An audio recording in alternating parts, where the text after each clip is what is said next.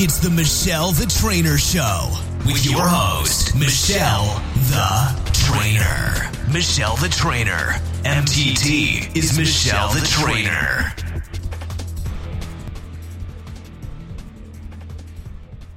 Today's very special guest star is Marina Terterian. She's a communications and business designer, which is a totally fancy way of saying that she's a professional creative problem solver, which is how I met her.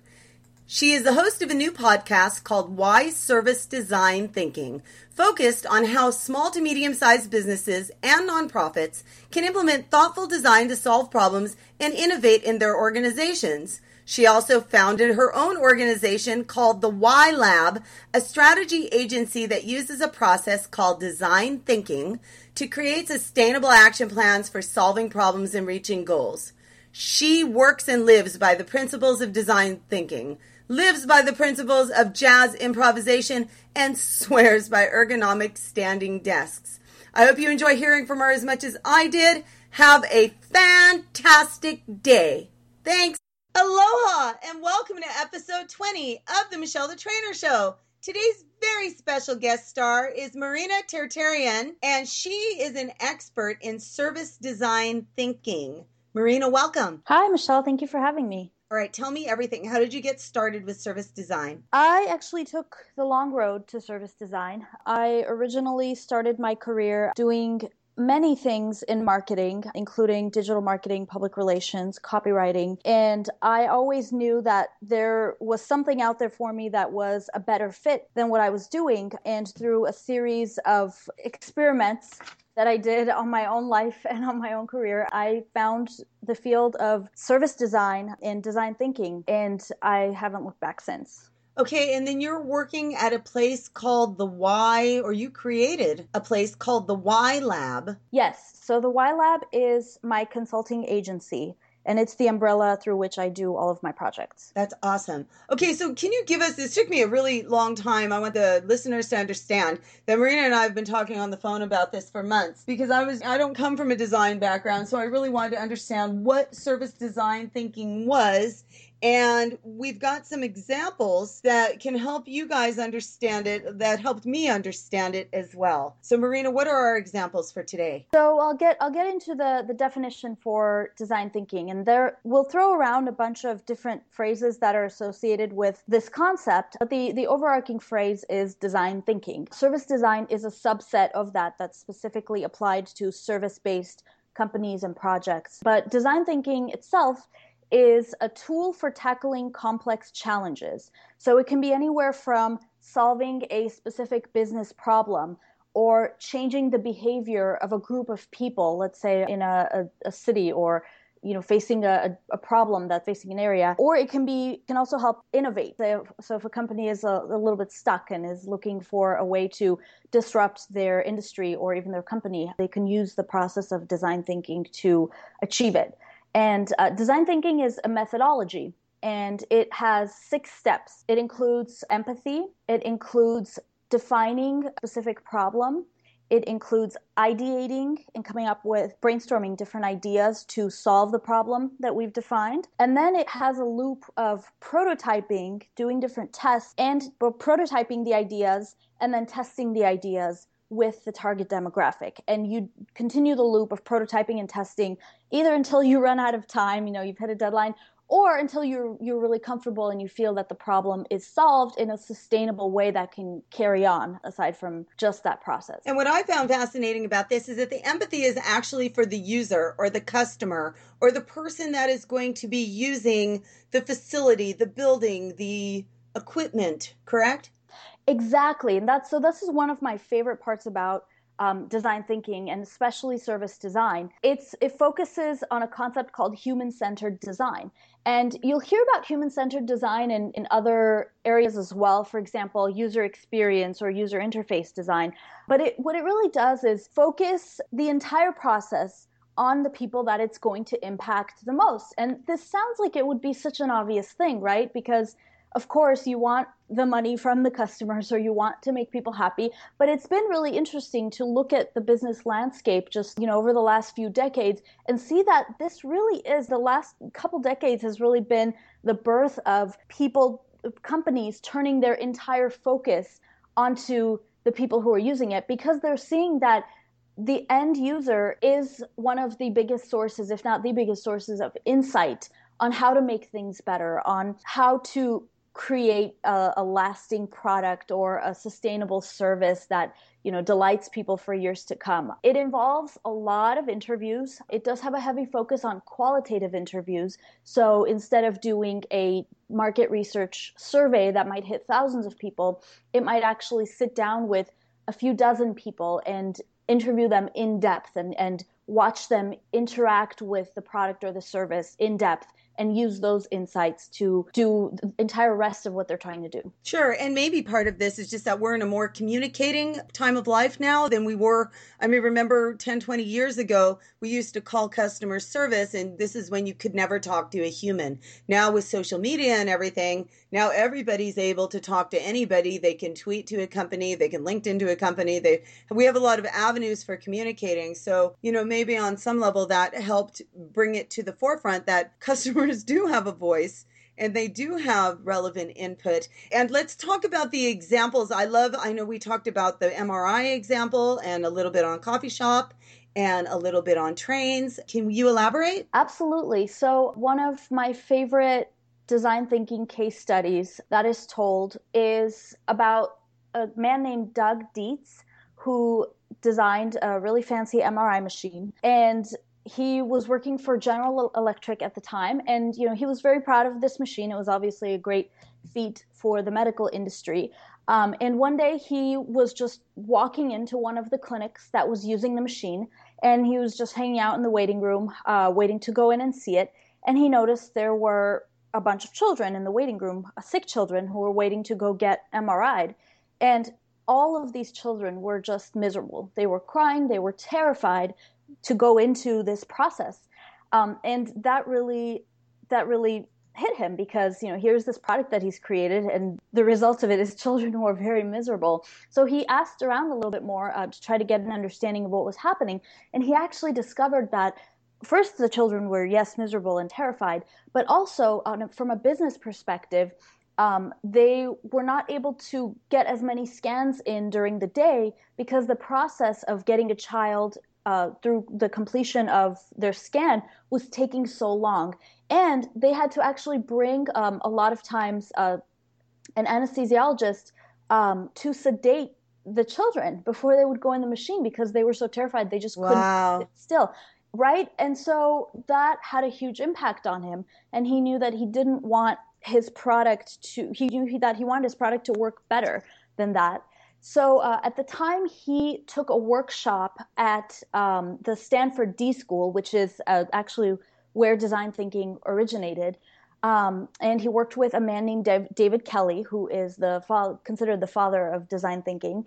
Um, and so he went through the process and he gained empathy and he defined the problem of how to make this a more pleasant experience specifically for children.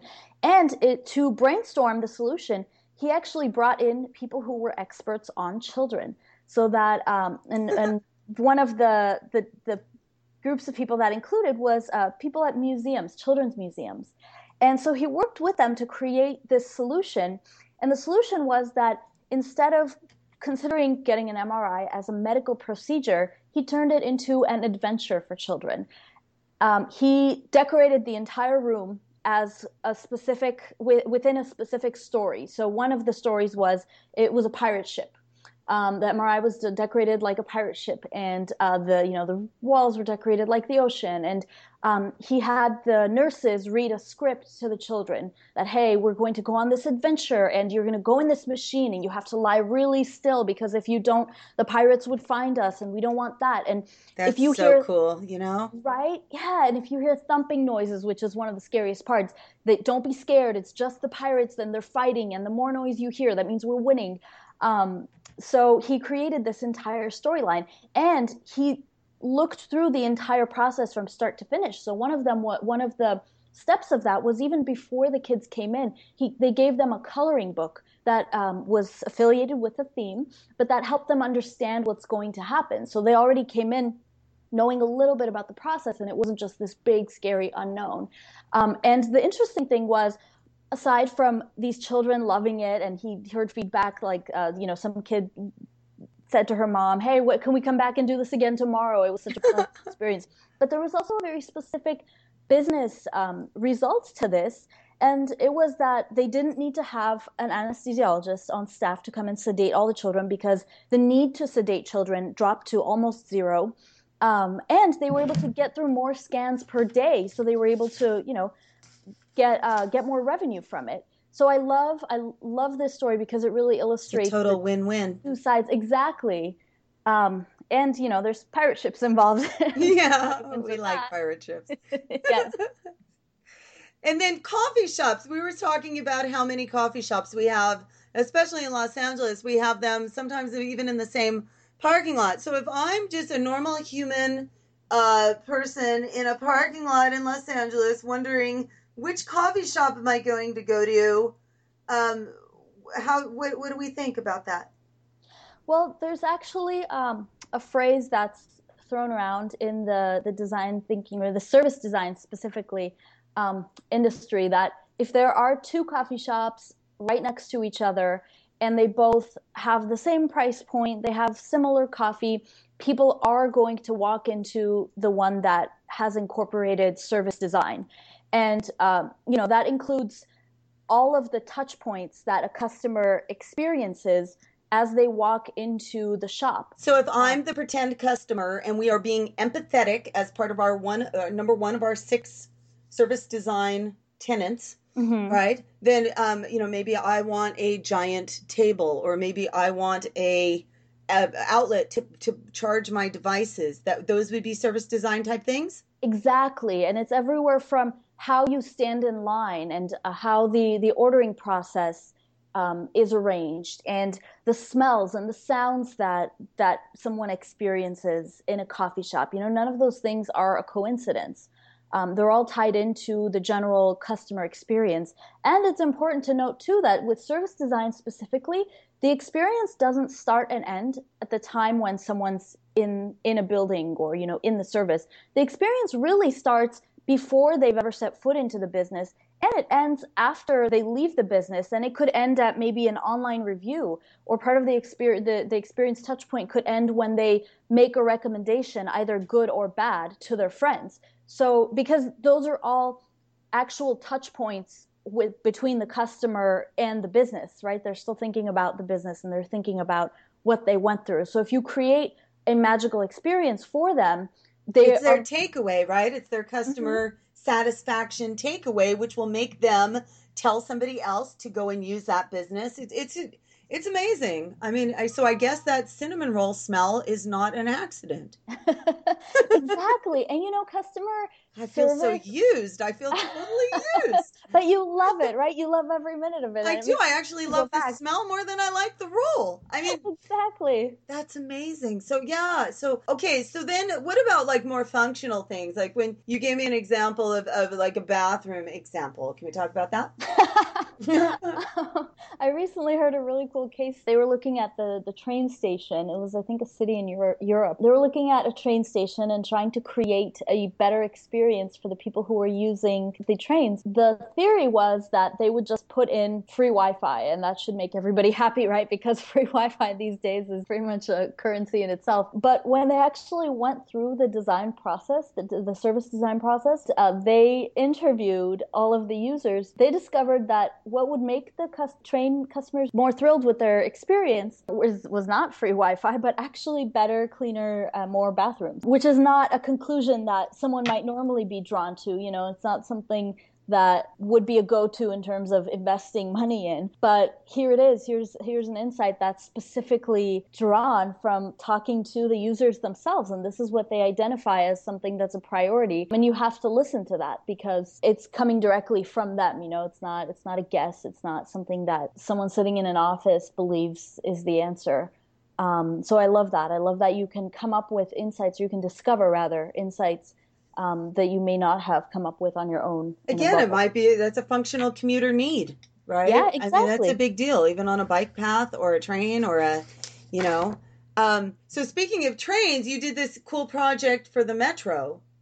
We did, um, which so, is sort of more a bus, really, than a train. it's a little bit of both. um, so you know, you know, the metro in LA. I mean, you know, um, it's not the go-to mode of transportation. Um, however, it should be in some instances. You know, LA traffic being what it is. Um, the LA, LA Metro is actually really cool. So um, I was taking a a class, a hybrid um, online in-person class um, through IDEO.org and Acumen, and um, it was going through the design thinking process, and we were to apply it to a project. So the project we chose was tied into the um, civic to a civic innovation challenge in Los Angeles, and that was a county-wide challenge that was um, issued by LA County. Um, and we had a few to pick from, so we picked the LA Metro. And the challenge was how can we make public transportation more accessible. Um, and so it's broad, it's meant to be broad so that people can pick um, whatever is most meaningful for them. And we decided to go with the metro because the group of us did, uh, we were all metro advocates and we believed that more of our city should adopt it. Um, and we actually, as we dug into it, we found out some interesting things that only 11% of the LA population actually uses public transport.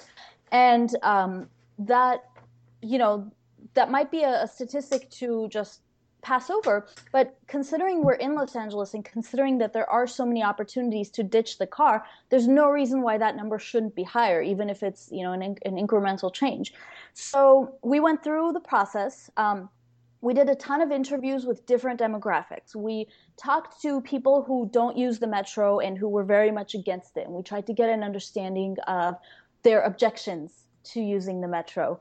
Um, so we we heard things like metros are dirty and there are weird people on it, and it's so far from my house, and it's just easier to take the car. Oh, we are, yeah, we are such a car culture. I mean, such a car. Even though we can sit in traffic all day long and never see long lost friends that you know maybe only live you know 10 miles away but because huh. of uh-huh. traffic it takes five hours to get there you know yeah but we're still so attached to the car. It's become an extension of us. So I find this really fascinating. Can I'm sorry, I interrupted. Continue.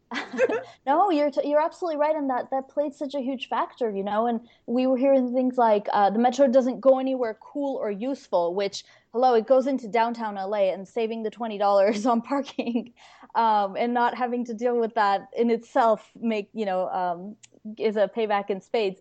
Um, and there was there was a huge lack of familiarity too. That we have metro lines, where do they go? Or there's one two miles from my house. I didn't know that. Um, so we looked at that, and then we looked at people who had been on the metro before, just as casual users, and uh, we discovered an interesting trend. So um, the regular users, you know, we sat down and rode the metro for hours, just back and forth, different locations, and interviewed people. And the regular users had adopted it as part of their, you know, their culture and um, many of them, ironically, were from other cities, so to them, taking the metro was a no-brainer. But then, when we looked at the LA people that we would call the metro convert, people who had previously may have had some of these these car culture misconceptions, but then now were huge fans and almost ambassadors for the metro, that we discovered one very interesting insight, and it was that the first time barrier was what did it for them. That was what converted them to be a Metro user. And because the gap between all the misconceptions and the reality of how cool the Metro was and where it went, it was so huge. But once they just got over that hurdle, it's like going to the gym, right?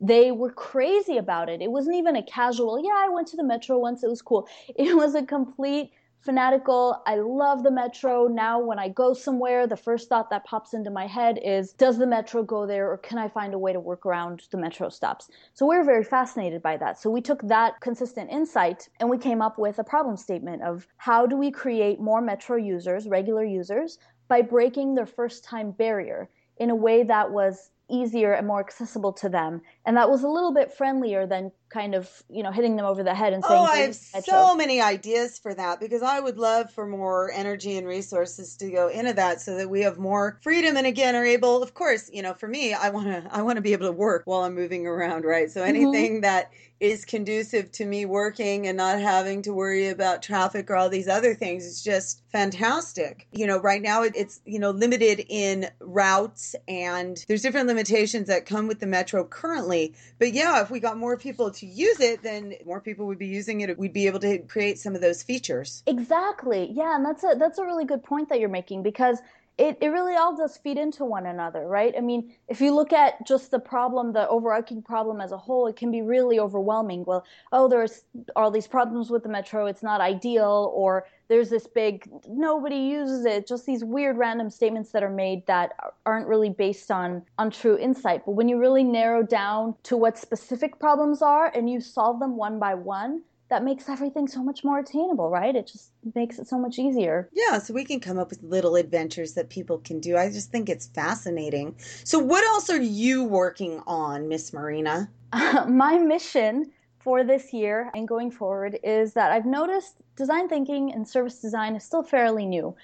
And right now, it's pretty focused on the corporate landscape. Uh, there are a lot of corporations who are adopting it, um, both to solve their external problems, they're using it to innovate, they're uh, using it to solve some internal problems in terms of how their teams are structured. But when I was working as a, a marketing and independent marketing strategist, I was primarily working with small to medium sized businesses as well as small to medium sized nonprofits. And I noticed that there's a big information gap between the, all these experts in design thinking and the millions of small businesses, small businesses and nonprofits around the world. So my mission for this year is to um, run a podcast called Why Service Design Thinking. And the idea is to explain these six cornerstones of design thinking in great detail using interviews from the experts because I'm certainly not, you know, I'm, I'm still fairly new in this field and I'm certainly not an, the ultimate expert by any means. But there are so many people who have done amazing things and um, have amazing projects that they can discuss. So I want to educate the community, the small business community, on how they can adopt design thinking and how it's it's truly an accessible and uh, easy way that they can breathe life into their business and just set it up for success down the road. Well, um, the reason I invited you on is because I think that your passion for this, and I do think that listening is a talent. So I think that if we're getting into a, a, space where people are empathetic to the people who are spending the money and the people who are living in this world and in our society, mm-hmm. I think that that definitely has a value. So don't disqualify that you're an expert. You're opening the door for us to learn more and to have a voice and to be involved in some of the things that can actually improve our everyday life and the everyday lives of everybody else around us.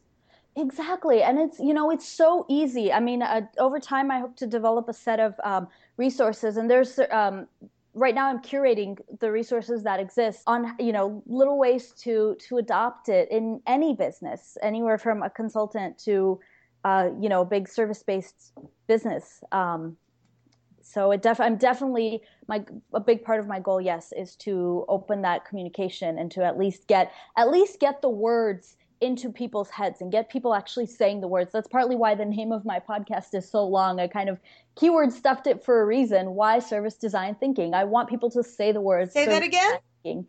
Why service design thinking? Now spell um, it. Why service design thinking? W H Y S E R V I C E D E S I G N T H I N K I N G dot com.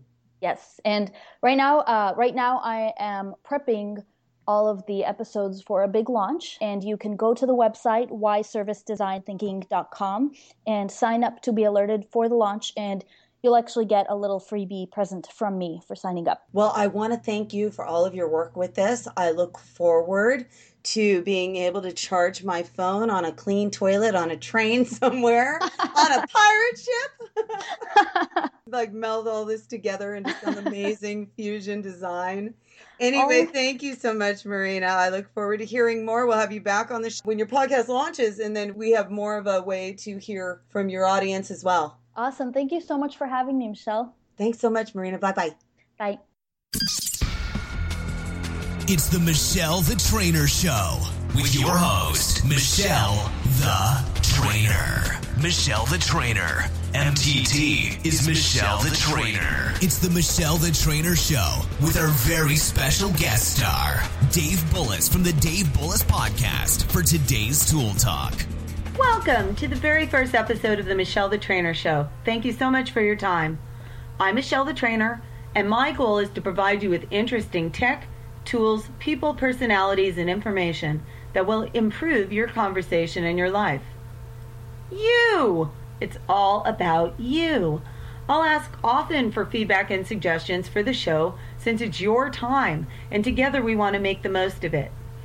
I'd like to have different types of shows within the Michelle the Trainer Show, and you will be able to read the type of show by the file name verbiage shown in iTunes. For example, some shows might be Tool Talk, where we discuss productivity tools, others, transportation technology. A show called Liquid Hike will showcase green technology Another could be just an interesting interview and perhaps a variety show here and there. I'm an engineering project manager with a background in networking and telecommunications who lives a passionate green and green technology lifestyle. I also accidentally have a huge career in wellness and I'm an author because I just can't stop writing. So, again, enough about me. It's all about you. Thanks for tuning in, and I hope to hear from you soon. Thank you. This is Judy Reagan, host and producer of the Listener's Digest podcast, and you're listening to The Michelle the Trainer Show. Good morning. This is Michelle the Trainer, and we're talking to Dave Bullis from The Dave Bullis Show. He has a podcast, and he was the inspiration behind me starting this podcast. And so he, we wanted to ask him some questions about recording Skype and some of his favorite tools um, for recording Skype on the internet. Dave, go ahead. Michelle, I just want to say thank you very much for having me, and uh, I'm glad that you know I could inspire you to start your own podcast. I, you know, I, I feel you know it feel makes me feel good in the heart. so the programs that I use to record Skype, uh, the one I use is Evaer. Um, spell it. Spell it. E V A E R. Thanks. So um, basically, this is just uh, a tool It actually allows you to uh, as soon as you launch skype you can actually set it to launch with skype so that way i can record just audio uh, or audio and video and you know the reason i use this uh, it's very very user friendly uh, there are other options out there, which I'll get to in one second. But if you did want to use use this program, if you just go to evaer.com, you can actually uh, download this. I believe it's twenty dollars to actually get this whole program. Yeah, uh, so. I think I paid that for my license. Okay, yeah. So uh, yeah, it's about twenty bucks, and you can even try it out for free. You can actually record if you actually just want to download just to see if you liked it. Uh, you can record up to five minutes uh, of of uh, of recordings each time, and then you know obviously until you actually decide to buy it. And the, so if you do go to, go to buy it, once you actually get eh, you know get into it, um, you I, I always recommend going to the tools option first, and we go into tools, which is options, and you know you're going to see uh, uh, and the person, I'm going to interrupt you. The person sure. you're recording doesn't know because, like, Dave and I were on the phone before this, and he like recorded everything, and I didn't even know. Okay, continue. there is an actually there is an option uh, in uh, I think it w- it's in general where you can actually tell the other people that you're going to be recording. Um, eh, see what happens is I have mine where it's if you go to in the option settings here, I have hide Evaer recorder to the system tray when recording begins. That, that's why that's why I just completely forgot it's on because that because what I, the reason I set it to automatic is that way I don't have to worry about anything. It just goes from the beginning. I can pop it open to see mic levels, but um, other than that, you know, it's not. I'm not going to be sitting there going, "Oh my god, did I forget to turn this thing on?" Uh, so it sort of tries. You know, I try to save myself a little bit of uh, of time. Uh, you know, Evaer uh, also lets you like put back automatic chat replies and that way, you know, if basically if you leave Skype and someone tries to ping you, you're able at least to reply to something. And um, so under advanced, there is a, a, actual option: warn the caller that the call will be recorded. Uh, so if you do want to record, check that. So in case something does happen, like something happened between Michelle and I, uh, she will at least get a heads up about that. So and then uh, what happens is with Evaer, it does record to an MP3, so you can actually upload that uh, if you wanted to directly to you know like a podcast server or you know i recommend you edit it first in like something like audacity which is a free program or uh, I use uh, uh Adobe Audition Creative Cloud. So, um, but again, uh, there is other options out there too. Uh, if you do use Windows, there's things like uh, Call Note Premium. there's Call Trunk. there's other ones like iRecorder uh, and you know a couple of the ones here and there. And if you use uh, a Mac, uh, there is like uh, I think it's called Evoca Recorder, or sorry, uh, Evoca Recorder Call, and uh, there's a couple other ones. Call Note was also for Mac, and um, Uh, Whoops! Teachable moment. Dave got cut off because I had not activated my E V A E R EVAR. How do we say this? EVAR. yeah. Anyway, um, EVAR license. So anyway, so we cut him off in speaking about the different um, tools that are available for Mac and PC. But as you can tell, Dave is very knowledgeable, and I would like to have him back to speak about the um, the Adobe Creative Suite because I know that he's doing a lot of his audio editing with the Adobe tools, the uh, Premiere Creative Cloud, and he's also very knowledgeable about microphones. Um, we're hoping that uh, Dave will start a formal podcasting school soon, and then we'll have him back again to talk about that as well. Anything else, Dave? Um, you know, uh, I want to say thank you for mentioning uh, the the podcast school. Um, I'm hoping to launch that uh, next month. With m- next month, which would be the month of June, and uh, what I wanted to do was start it off with something simple, like a basic podcasting school, and that way, you know, it's not going to be talking too much about you know in depth about microphones and all that other stuff.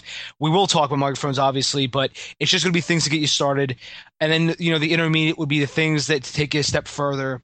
And then finally, the advanced class would be the ones that were like, okay, now we're really going to start talking about microphones, and you're going to start talking about like all of that stuff in detail that you know, you nobody really wants to know, but you have to know. Um, but uh, yeah, Evier is a great program. Um, but uh, and if you have any questions, I mean, please, if any of your listeners want to contact me, uh, you can contact me anytime at davebullis.com. There's a contact form; it goes right to me, nobody else, and uh, I'm usually pretty good at getting back uh, within the same day. Excellent, excellent. Yeah, and we hope to hear from you soon because I do think that, you know, now with all the tech available and, you know, the microphones are not that expensive, I do think that there really is not a lot of excuse for poor audio quality. And again, this is all about the audience. So, audience, anything, any comments or suggestions or anything you have about the podcast, any wishes, any uh, questions you have for Tool Talk, please let us know. Thank you very much, Dave Bullis. Oh, my pleasure, Michele. Take care. Find us at M-I-C-H-E-L-E, thetrainer.com. Read Michele's blog posts at engineeringwellness.com, at M-I-C-H-E-L-E trainer on Twitter,